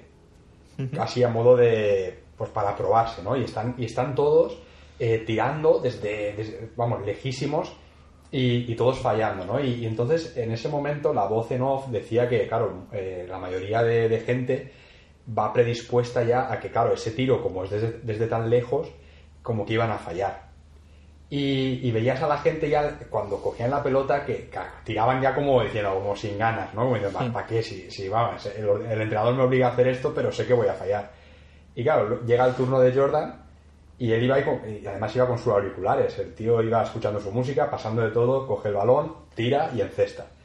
Y en ese momento, dice, él, eh, después eh, sale el momento actual de él que está en su casa y, él habla de ese tiro, ¿no? Y dice, ¿por qué tengo que pensar mal sobre un tiro que aún no he lanzado? Y es eso, que, que al final vamos predispuestos a que vamos a hacer algo mal porque pensamos que va a ser muy difícil, porque van a, van a haber muchos candidatos en la prueba, o porque la caña me va a ir mal, o, porque va a hacer mucho frío, o porque yo vengo de Alicante y en Madrid eh, el clima es más seco, la caña me va a ir dura, no sé qué, no sé cuánto, y al final dices, oye, si aún no he hecho la prueba, claro, es que la prueba y luego ya vemos. Es que, es que es eso, o sea, ¿cuántas veces, cuántas veces no has escuchado? No, no, sí voy a hacer la prueba por probar ¿Cómo que por probar? ¿Por probar qué? O sea, por, probar a qué. O sea, quiero decir, joder, ¿sabes? Las pruebas, o sea, el, el dinero que tienes que invertir, joder, hostia, si vas, o sea, siempre hay que ir con los pies en el suelo, claro. O sea, lo que no puedo pensar yo es que voy a ir a hacer una prueba eh, pasado mañana con Sergio Bau y que voy a ir, o sea, que soy claro candidato a ganar. No, claro, porque sé, sé dónde estoy, pero que pero ir con la convicción de que yo voy lo mejor preparado para llegar al máximo y que mm, no sé, y tener posibil o sea, tener posibilidades, quiero decir, verte con posibilidades de decir, oye, es que esto es un trabajo muy bueno y tengo posibilidades. Así tienes que ir a todos sitios. O sea, si, si vas a probar, vas a eso. O sea, no vas ya con la tirita puesta antes de hacerte la herida. Vas a decir, bueno, voy, eh, como probablemente no pase de, de, la primera ronda, pues oye, pues nada, pues ya tengo la excusa de que no, es que no he estudiado mucho porque no he tenido tiempo. Entonces, ¿para qué vas? No, o sea, eh, es que es eso, hay, hay no sé, es una cosa muy por el qué dirán, ¿no? O sea, esta sociedad en España es mucho de esto, ¿no? De, del, del, qué dirán, ¿no? Entonces, cuando, oye, pues no pasa nada, o sea, puedes ir lo más preparado del mundo y, no pasar una primera ronda y, no pasa nada, o sea, no eres ni mejor ni peor que otro, pero como en este país funciona mucho esto, a ti se te, a ti se te pone una etiqueta, ¿no? Entonces, tú cuando tienes esa etiqueta, da igual lo que hagas, si eh, estaba Menganito, dice, hostia, es que viene Menganito a la audición. Joder, Y, claro, y Menganito, como estuvo en la Honda, en la Mahler, y, pues entonces ya es el, el, candidato estrella, ¿sabes? Y a lo mejor Menganito no pasa, oye, pues no ha pasado Menganito. Claro, o sea, porque es que si Menganito no estudia, no, no, no pasa la primera prueba también. No, o sea, quiero decir que, que tenemos esta, esta mentalidad a veces un poco ay, es un poco, no sé, no, nos tenemos realmente más que mirarnos a nosotros mismos y, decir, y ser más autocríticos y ser más conscientes de lo que somos y de lo que y de lo que queremos porque no lo tenemos, no está, no está muy claro. O sea, quiero decir, yo por ejemplo, desde que empecé a tener así resultados, eh, ¿no? En las primeras pruebas que hice, y empecé a tocar con orquestas, de repente me di cuenta de que era lo que a mí me, me, me gustaba, ¿no? Y dije, joder, esto lo tengo claro, ¿no? Entonces voy a hacer todo lo posible para, para esto. Pero claro, siempre también decía, no voy a estar toda mi vida haciendo pruebas, ¿no? O sea, no voy a estar a los 40 años ahí yendo a audiciones a, hacer, a buscarme por el trabajo de mi vida, ¿no? O sea, también, también me puse un, un ¿no? como un límite, ¿no? Cuando empecé a hacer audiciones, ¿no? Dije, oye, pues sí, para cuando tenga no sé cuántos años, o sea, pues pues a lo mejor la edad que tengo ahora, ¿no? 30, 32 años, o sea, yo creo que ya, ya es el límite si, si veo que no he conseguido nada o, si veo que no voy teniendo resultados, ¿sabes? Porque también hay que ser un poco, mm, no sé, avispado y si tú vas haciendo audiciones y ves que nunca pasas de la primera ronda, ¿sabes? También tienes que decir, tienes que hacer autocrítica de decir, joder, ¿será que todo es una mafia y que todo está dado? O a ver si, o a ver si voy a ser yo, ¿sabes? Que no estoy haciendo las cosas bien, ¿no? O sea, quiero decir que, que, no sé, o sea, quiero decir, yo tampoco he hecho muchísimas pruebas, ¿no? Pero, pero las pruebas que he ido haciendo, pues más o menos, o sea, en, casi todas pues ibas teniendo resultados, ¿no? Y, y, si había alguna que no pasabas de ronda, una de dos o eras consciente, o decía, joder, tío, es que así como vas a pasar, ¿no? Haciendo esto, ¿no? O, bueno, o siempre te puede pasar la, la típica de decir, pues bueno, pues sí, pues ha habido cosas raras y tal y no sé qué, yo he tocado bien, pero bueno, pues nada, pero eso es la excepción. O sea, no, o sea, buscarlo es como excepción, no como regla. Entonces ahí sí que, sí que veo que, que la gente a veces está un poco equivocada y, y a veces un poco perdida, ¿no? No sé si, si es un poco por, no sé, los profesores que tampoco, o que a mí han sabido enfocarme muy bien en ese sentido, o, o que la gente está un poco así divagando y a veces quiere aspirar a todo y, ¿no? O sea, intentar abarcar todo lo máximo posible y tal, no sé qué. O, como irse a hacer pruebas, eh, bueno, lo que a, a, mí me llama mucho la atención eso también, ¿no? O sea, el, el decir, crearse tu estatus, ¿no? De decir, aquí lo mejor del mundo es tener una plaza en orquesta. O sea, sea al coste que sea. Si el coste es eh, estar en una orquesta, en una isla de en Honolulu, yo qué sé, ¿sabes? O, en ahí que me voy, pero, o sea, podré decir, no, o sea, decir que soy solista de orquesta, que trabajo en orquesta, pues, pues no, chico, o sea, yo no lo veo, no lo veo, no lo veo así, ¿no? O sea, yo sí que he hecho pruebas en el extranjero, pero en sitios donde, bueno, eh, podía tener ciento, no me importaría vivir, quizás, ¿no? O sea, o, o sea, yo no me he ido nunca a hacer una prueba china o, cosas así, ¿no? O, irte a Estados Unidos. ¿Quieres irte a Estados Unidos a vivir y demás? Pues entonces, pues claro, pues vete allí. Pero, o sea, también es un poco a veces eh, ilógico, ¿no? o sea, irte a hacer pruebas sin conocer realmente cómo funcionan las cosas en allí, ¿no? O sea, dices, voy a hacer una prueba, eh, no sé, a Finlandia. No, pero no, no conoces nada de la ciudad, no conoces nada del ambiente de allí, no conoces la orquesta, no conoces quién hay allí, no conoces el director. No, o sea, cuando vas tan a ciegas, eh, ya es probable que, las cosas no vayan a, a, funcionar, porque a veces, o sea, te das cuenta de que hay orquestas que tienen su, su propio estilo. Eh, a mí hay una cosa que, que me quedó muy marcada al, al principio de todo. ¿eh? O sea, de hecho, creo que fue mi primer, mi primer encuentro de orquesta joven. tocábamos la tercera de Mahler. Y, y entonces pues nos sobraba un poquito de tiempo después de haber preparado la, lo que es la partitura con, con el profesor y nos dijo, eh, vamos a hacer como una especie de simulacro de audición, ¿no? Y, y ese profesor era, era Javi Balaguer. Y entonces estábamos allí y me dijo, venga Luis, toca, toca la exposición del Mozart, ¿no? Y el resto de mis compañeros, los otros cuatro compañeros, estaban escuchándome. Dice, ellos van a hacer de, de jurado, ¿no? Eh, vale, entonces yo toqué la exposición y cada uno de ellos eh, fue dándome su opinión. Y, te, y te dabas cuenta de que eran opiniones, o sea, completamente distintas, o sea, completamente dispares, o sea, no tenía nada que ver una cosa con, con la otra, ¿no? Con lo que te decía. Y entonces Javi Balaguer me dijo, dice, mira, esto dice, va a ser lo que te va a pasar cuando tú hagas audiciones. Dice, llegarás a una orquesta tocarás bien y no te pasarán. Luego llegarás a otra donde no, no toque o pienses que tú no has tocado bien y pases y llegues a la final e incluso la ganes.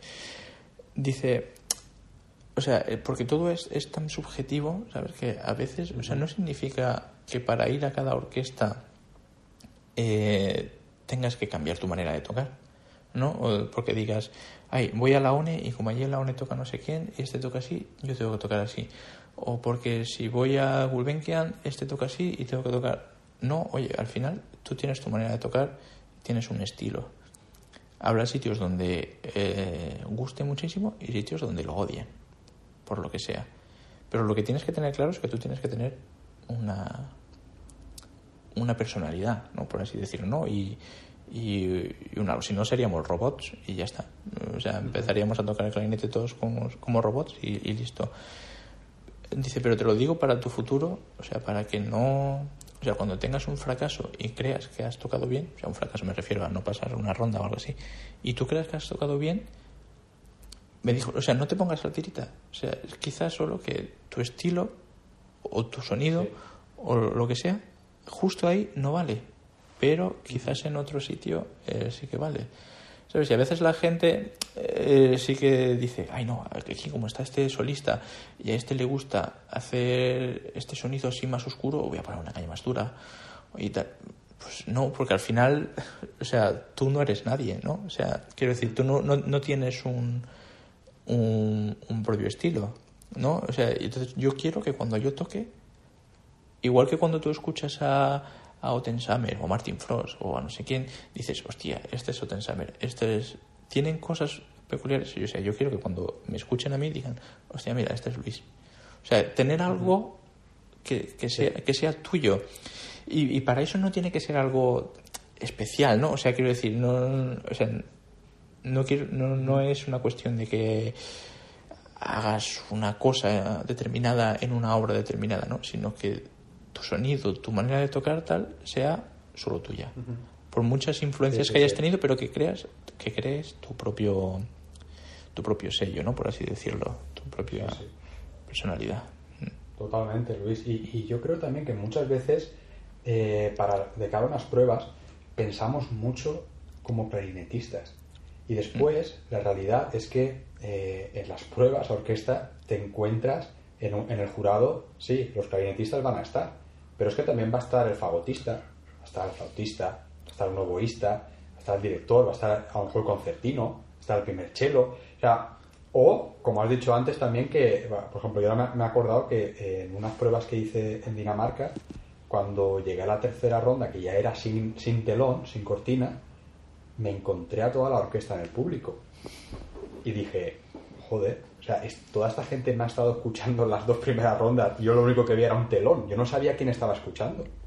Sí, sí, sí. Y, claro, cuando llegas ahí, te das cuenta de que tienes que convencer a mucha gente y no basta estar pensando en cosas que nosotros pensamos eh, de clarinete, en plan de por qué esta boquilla, no sé qué, o por qué esta brazadera me permite tal, o la resonancia que esta caña, no sé qué. Ahí esas cosas, un violinista, el, que toca el timbal, esas cosas no las va, no las va a apreciar. A lo mejor las aprecia un clarinetista.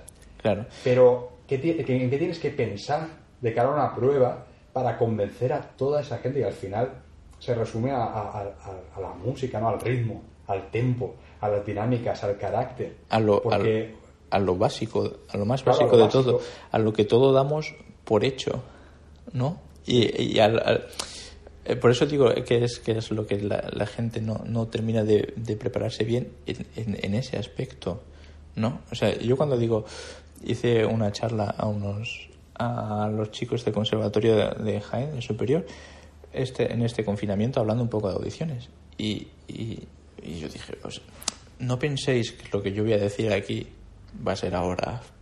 Hostia, ¿cómo no habíamos pensado en eso? Madre mía. No, o sea, es que probablemente lo que yo os diga sea lo que os están diciendo todo el día. Pero es que el problema es que la gente no, no, no, no lo tiene interiorizado, o sea, o, lo, menosprecia. O sea, menosprecia el, tocar el Mozart perfectamente en tiempo, porque es lo que tú dices. O sea, tú cuando estás ahí en, en el tribunal, sí, estás tú de clarinete, pero ya está. O sea, o estás tú y a, lo mejor tu otro compañero, pero el resto del panel, pues es eso, es flautista, fagotista, oboísta, concertino, el director, que a veces a lo mejor es pianista o algo así. O... Entonces, ¿esa gente en qué se va a fijar? Se va a fijar en si, si el la bemol, o sea, el la o el si bemol te suenan un poquito más sucios que el resto de las notas. ¿Sabes? O, se van a fijar en si estás tocando afinado, si estás tocando a tiempo, si el discurso es natural, si no sé qué. Es, es, es, a lo que vamos. Yo una vez sí que eh, estaba preparando mi segunda prueba al liceo y, y pedí ayuda. Y porque yo siempre, en muchas ocasiones, cuando he ido a hacer audiciones, he pedido a gente que me escuchase. ¿no? A gente que no. A veces eran clarinetistas y a veces no y entonces yo, por casualidades de la vida, tengo muchos amigos trompistas. Y entonces un día en Barcelona les dije, oye, os voy a tocar la prueba, a ver, a ver qué os parece a, cuatro trompistas. Claro, y de repente ellos, no sé, o sea, eh, recibes una, un, algo completamente distinto a lo que a lo que tú te estás imaginando, ¿no? O sea, porque ellos te están escuchando como trompistas, ¿no? Y entonces a lo mejor ellos hacen la, el mítico pasajito de ¿no? Esto de, de su solo de trompa lo ven como una cosa complicadísima y de repente ven que, joder, hostia, qué natural sale en un clarinete, ¿no? O, qué fácil. ¿Sabes? Y te, te dan otra, otros puntos de vista que a veces no te han sabido plantear los profesores de clarinete por eso mismo, por estar pensando solo en clarinete, en clarinete, en clarinete. Una de las cosas muy buenas que tenía que tenía Vicente es que siempre me, dije, me decía que dejase de pensar como si fuese clarinetista, ¿sabes? Y que pensase como si fuese músico. O sea, tienes que pensar como si, como si fueses la orquesta, toda la orquesta a la vez, no una parte de ella.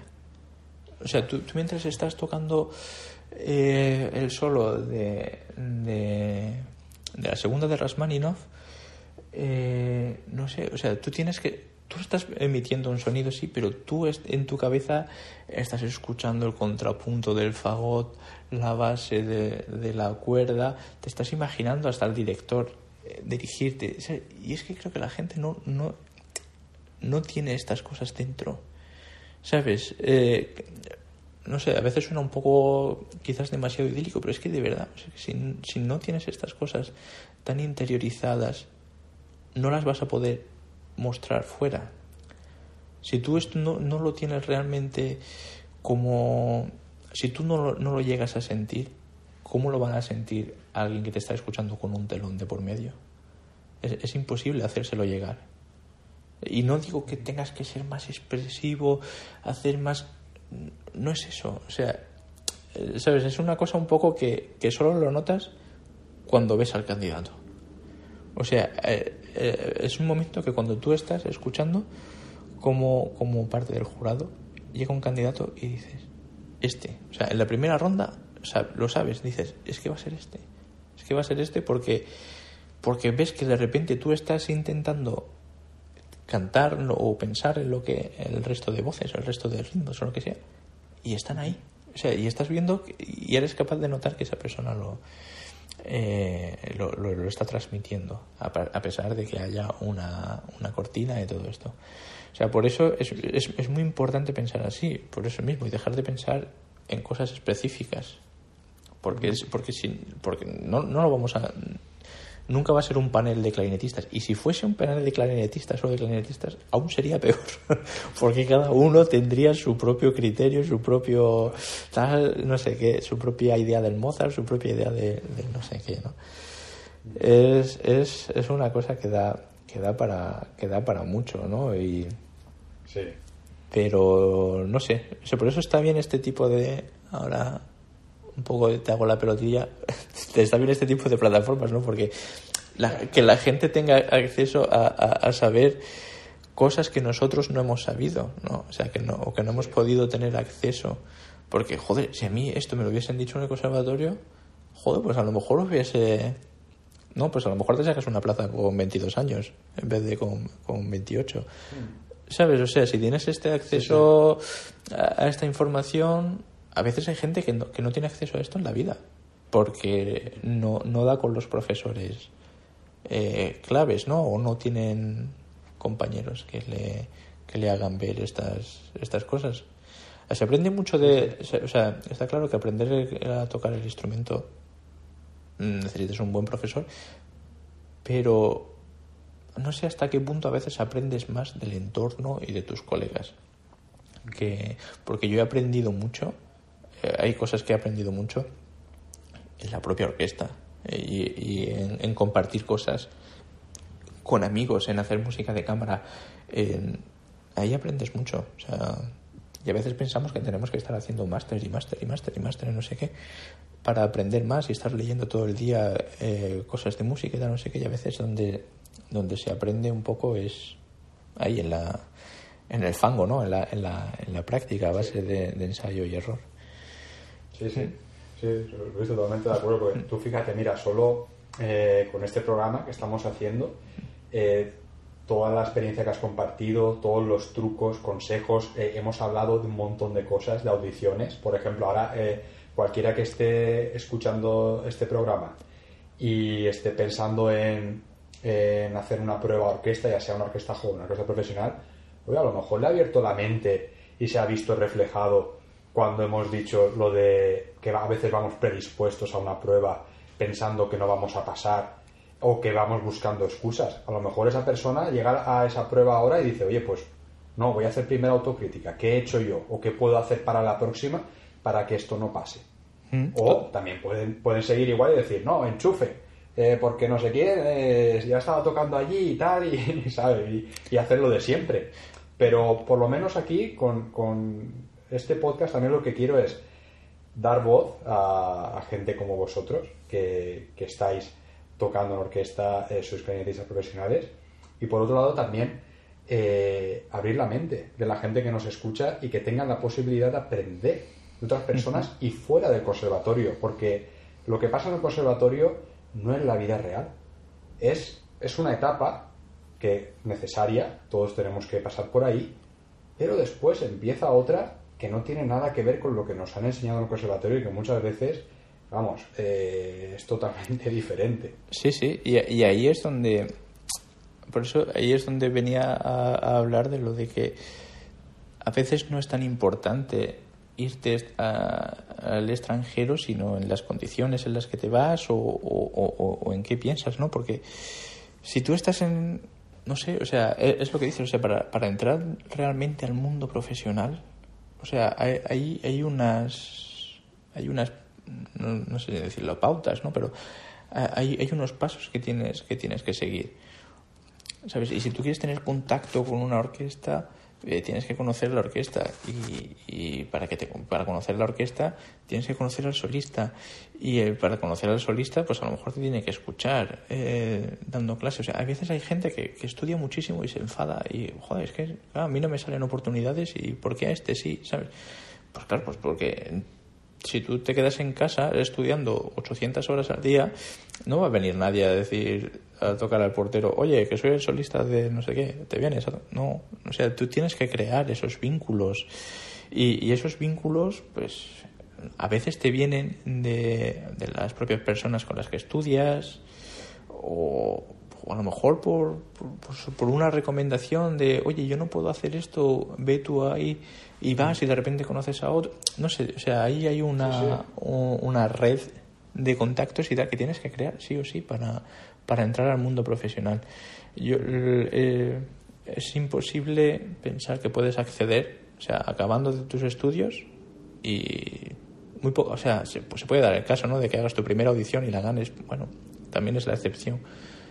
Pero, pero de normal, ¿no? O sea, de normal necesitas hacer audiciones, aprender, fallar, ver las cosas que has hecho, los fallos, los errores que has tenido, no sé qué, hasta que llega el, momento que estás realmente preparado y, y, lo ganas. Y, y, además eso, o sea, luego hay, hay, otro factor también que es el, el cómo te levantas de un, de, un, de un fracaso, ¿no? O sea, quiero decir, porque el llegar a una final y que no te den la plaza, o sea, o, que no, o no ganarla, también puede suponer para ti una cosa como, hostia, si lo he tenido tan cerca y no lo he ganado, ya no lo voy a, ganar nunca. O lo puedes ver como, mmm, mira qué cerca he estado. La siguiente va un poquito mejor. ¿No? O sea que también depende mucho de la persona, de cómo te lo tomes. O cuando no pasas un, un trial, ¿no? Dices, oh, hostia, si ya es que estaba ahí acariciándolo y. O sea, también, también influye, influye mucho en cómo, cómo te levantas de, de, los, de los golpes.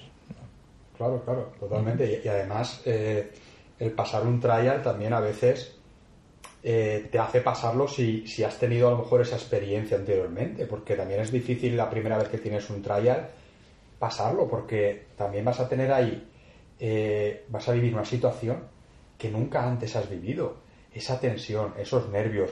-huh. Tu cabeza también te va a jugar malas pasadas. Si nunca has estado en un trial y a lo mejor imagínate hay tres personas compitiendo por esa plaza, eh, eso también tienes que experimentarlo. Tienes que decir, oye, eh, pues mira, he estado tres meses aquí, mmm, no he pasado el trial, ¿por qué ha sido? Vale, vamos para atrás. ¿Qué, ¿Qué, he estado pensando? ¿Qué he estado intentando? ¿Qué he hecho? ¿Qué ha funcionado? ¿Qué no ha funcionado? Y eso va a servir de aprendizaje para el próximo trial que hagas. Claro, pero normalmente cuando pasa eso, eh, lo que lo que pensamos lo que pensamos es, es claro a mí no me han cogido porque es que el otro ya lo quería el maestro. Es que es, es, es así o sea en vez de pensar eso, eso es lo fácil. claro es, es eso es, la, la, excusa para no pensar más. O sea sí. eso es para eh, la excusa fácil de decir mira eh, enchufe tongo eh, ya está sí. fuera que seguro o sea y, y te aseguro que hay sitios que ha pasado eso pero bueno pues oye no sé tienes que que abrir un poquito más la mente y decir, bueno, pues aparte de eso, pues mirar tú lo que has hecho mal, qué, qué es lo que... Mirar un poquito más para ti y no para... para... No la culpa es, es siempre de, de todo el mundo menos de ti, ¿no? O sea, no es como esto el desfile de que todo el mundo lleva el paso cambiado menos mi hijo, ¿no? Eh, es, es, es, un poco es un poco esto, ¿no? Hay, hay que saber a, afrontar las cosas y, decir, joder, lo he hecho mal, eh, voy a intentar mejorar esto, pero está ese rollo, ¿no? De, de las etiquetas, de, de cómo te va a, a, ver la gente. Ah, no, es que, bah, mira este, este no pasó al trial. Ahí. Ah, no, bah, mira este, estuvo en la final y no se lo dieron. Ah, claro, si es que habría llegado por suerte a la final. Aseguro yo que cuando alguien llega a una final no es por suerte. O sea, puedes llegar por, por mil historias, pero para la suerte Sí, es un factor que está ahí, pero la suerte se busca. ¿eh? O sea, la suerte no, no es una cosa que te cae del, de, del cielo. Sí.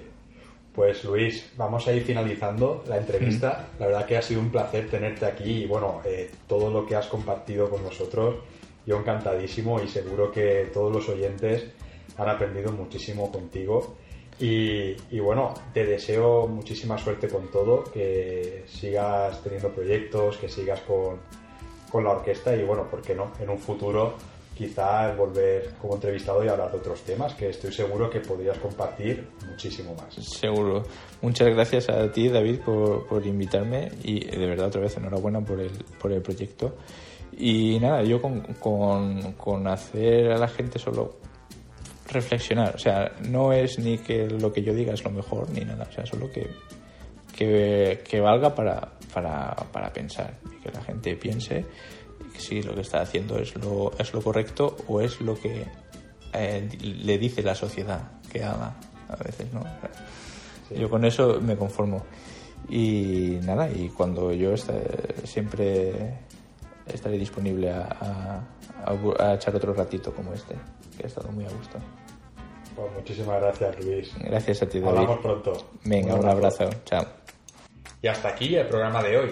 Gracias por vuestras valoraciones en Apple Podcast, por seguir el programa en Spotify y por vuestros me gusta y comentarios en iVoox. Muchísimas gracias por estar ahí. Nos escuchamos la semana que viene. Hasta la próxima.